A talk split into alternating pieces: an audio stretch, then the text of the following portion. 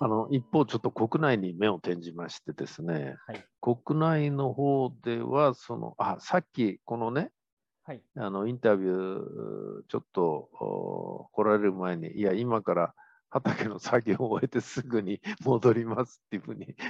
あの連絡があったんですけど、畑されてるんですか？そうなんです。あのあれは家庭畑菜園？じゃなくて、違います。何ですか、あれは？えーっとですね、2018年にうん。障害者うんのこう支援する会社も立ちえ、上げることができまして、はい、でその名前がちなみにオークンチュランっていうですね、オークンチュラン。はい、南さん、クメール語で、あクメはい。日本語でなんて言う？ありがとうという意味です。ありがとうございますという意味ではい。オークンチュランっていう法人、一般社団法人かなんか、NPO を立ち NPO をき作られた。はい。で施設の名前がクルーサーっていう、クルーサはい、南さん。家族ですかね。そうなんですー。あのへカンボジアからいただいた言葉をですね、あのまあ、使いまして。で、今、障害者のみんなと一緒に、まあ、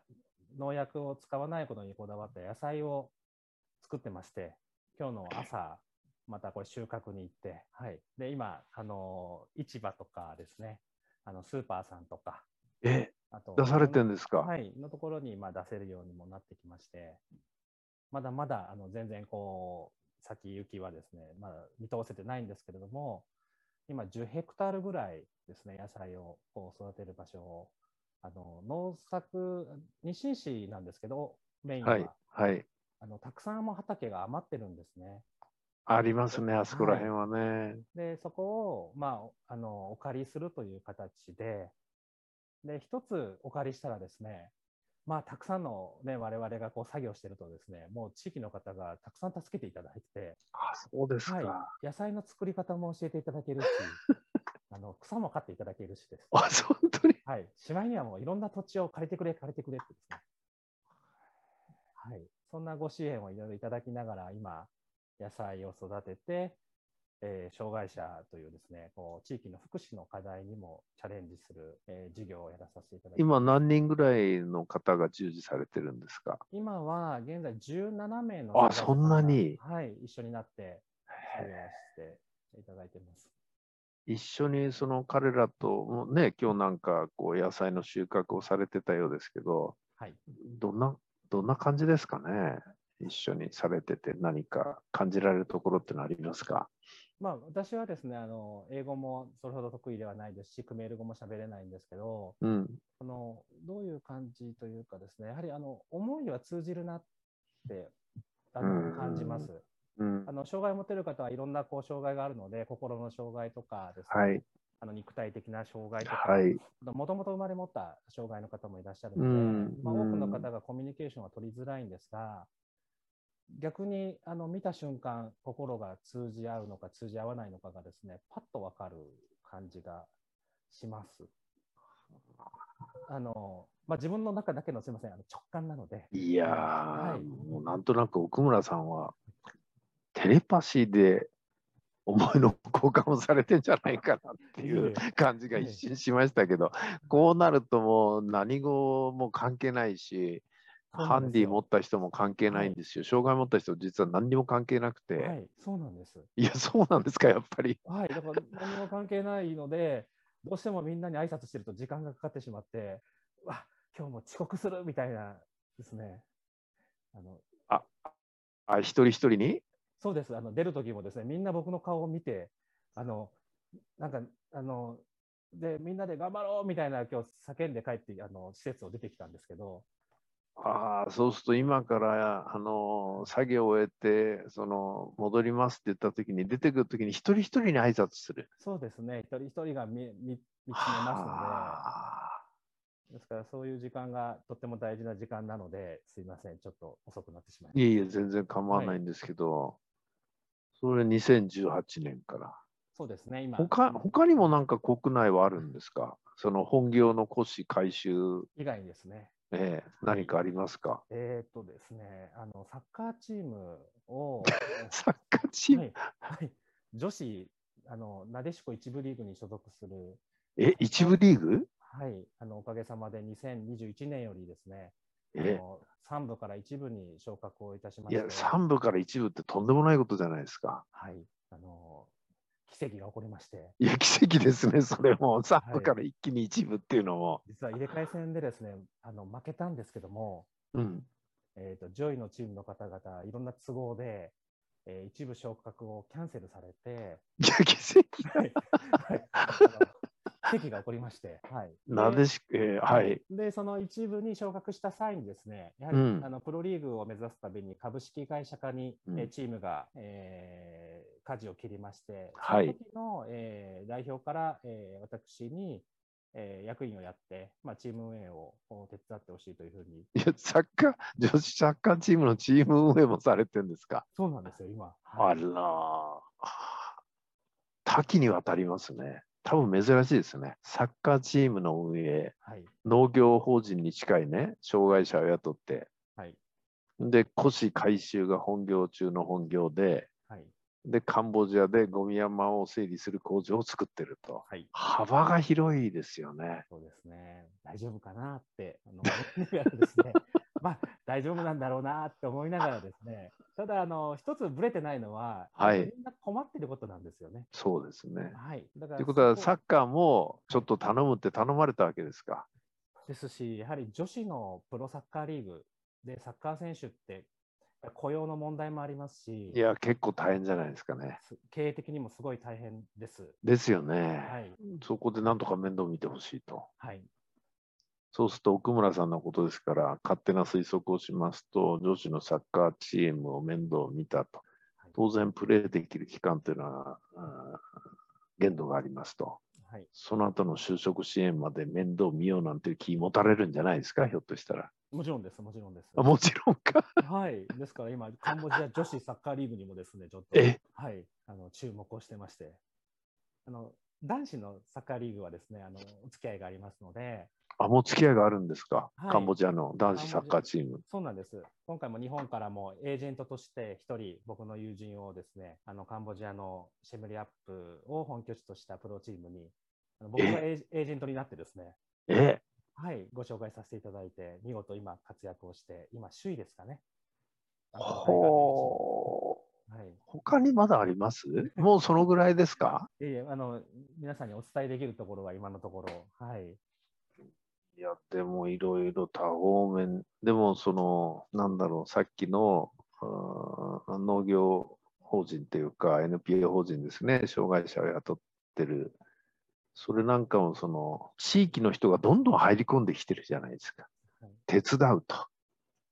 貸すぞとか、野菜の作り方を教えてくれるとか。もちろん、あの、奥村さん、最初はあんまりそんなに詳しくなかったと思うんですよね、野菜の作り方とか。いや、そんなんじゃダメだ、こうやるんだぞと。ついでにこっちの土地も使え、あっちのこ土地も使え。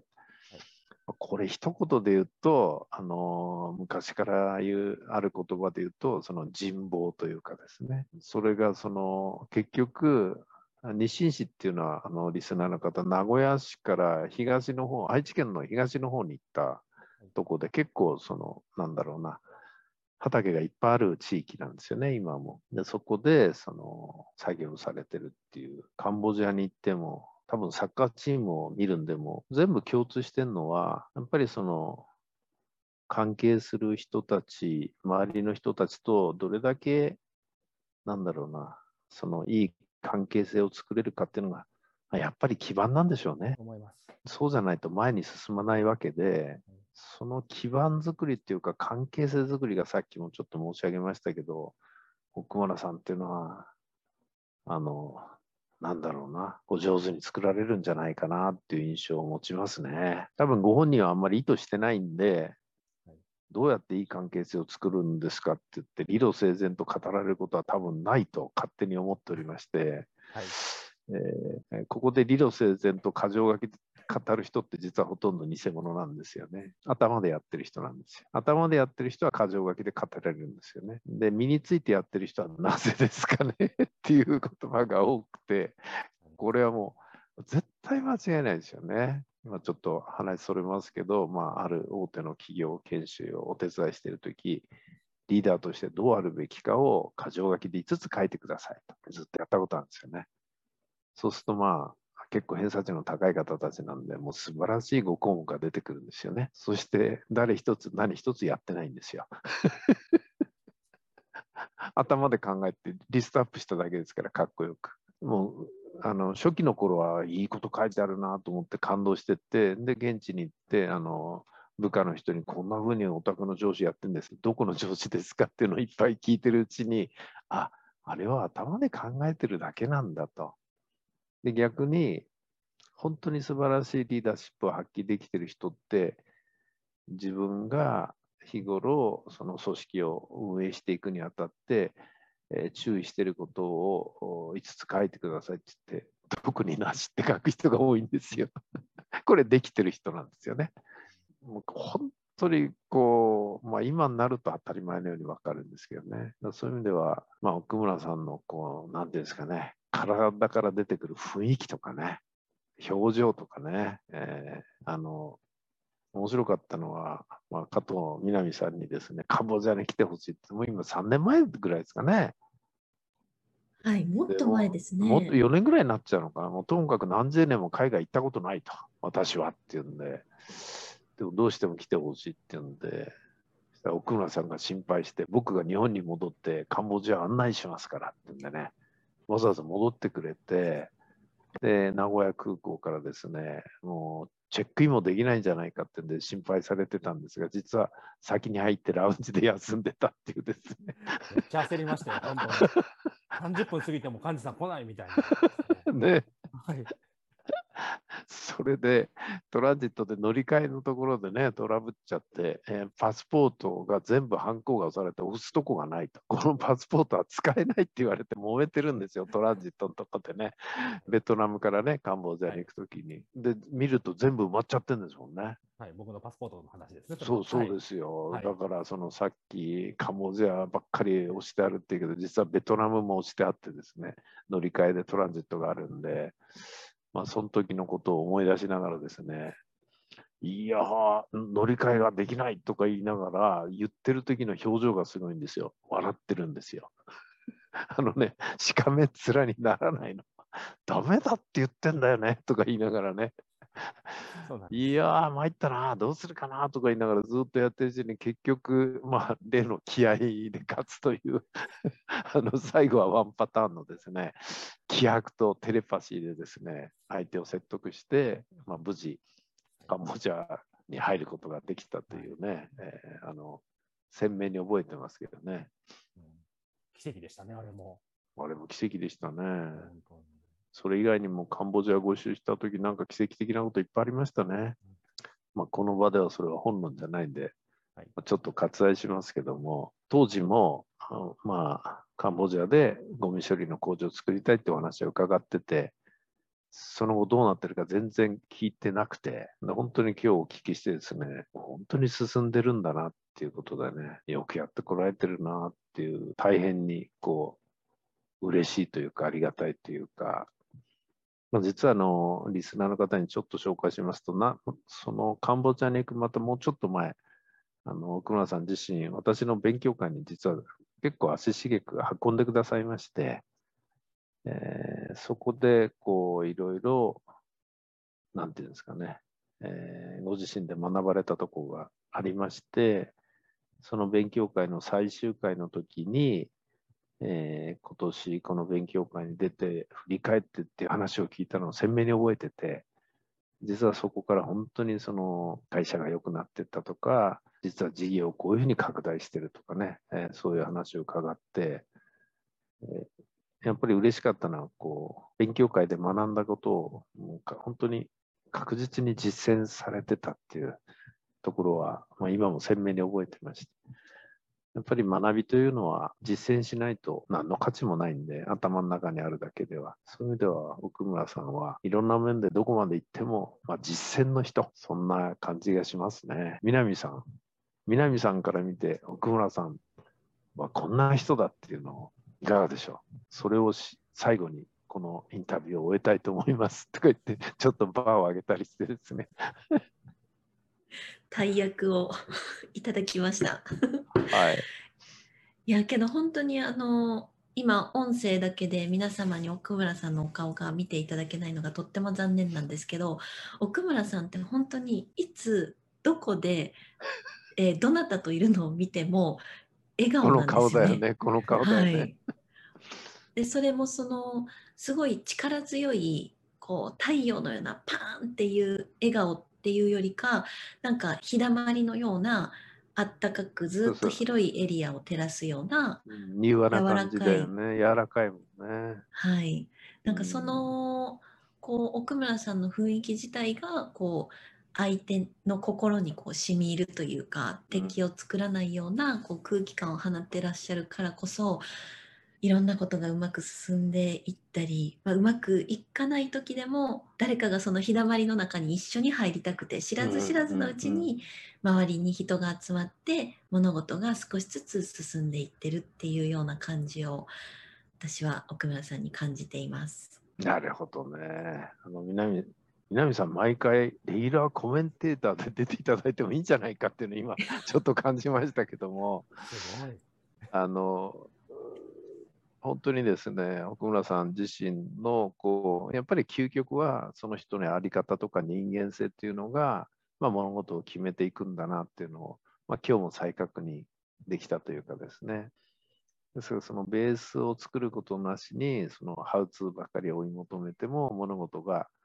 うまくいくってことはあまりないでしょうし、えー、ベースにあるその人の思い、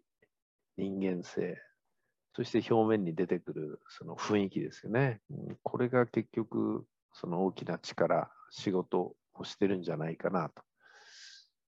でそういうふうにやりながらも、まあ、多分しょっちゅうこけてるというかですね、あれ？っていうことが、まあ、四六時中起きるわけで、まあ、加藤みなみさんのとこも毎日のようにあれっていうのは、小さいのは毎日、大きいのも時々あるっていうような運営をされてるわけですけども、まあ、それでも、まあ、決してめげることなしに進まれてるっていうことで、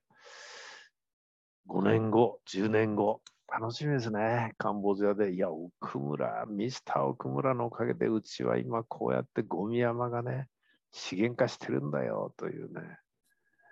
うちも日本の石坂産業に負けないぞなんていうところがこう出てくるとですね、最高だなと。と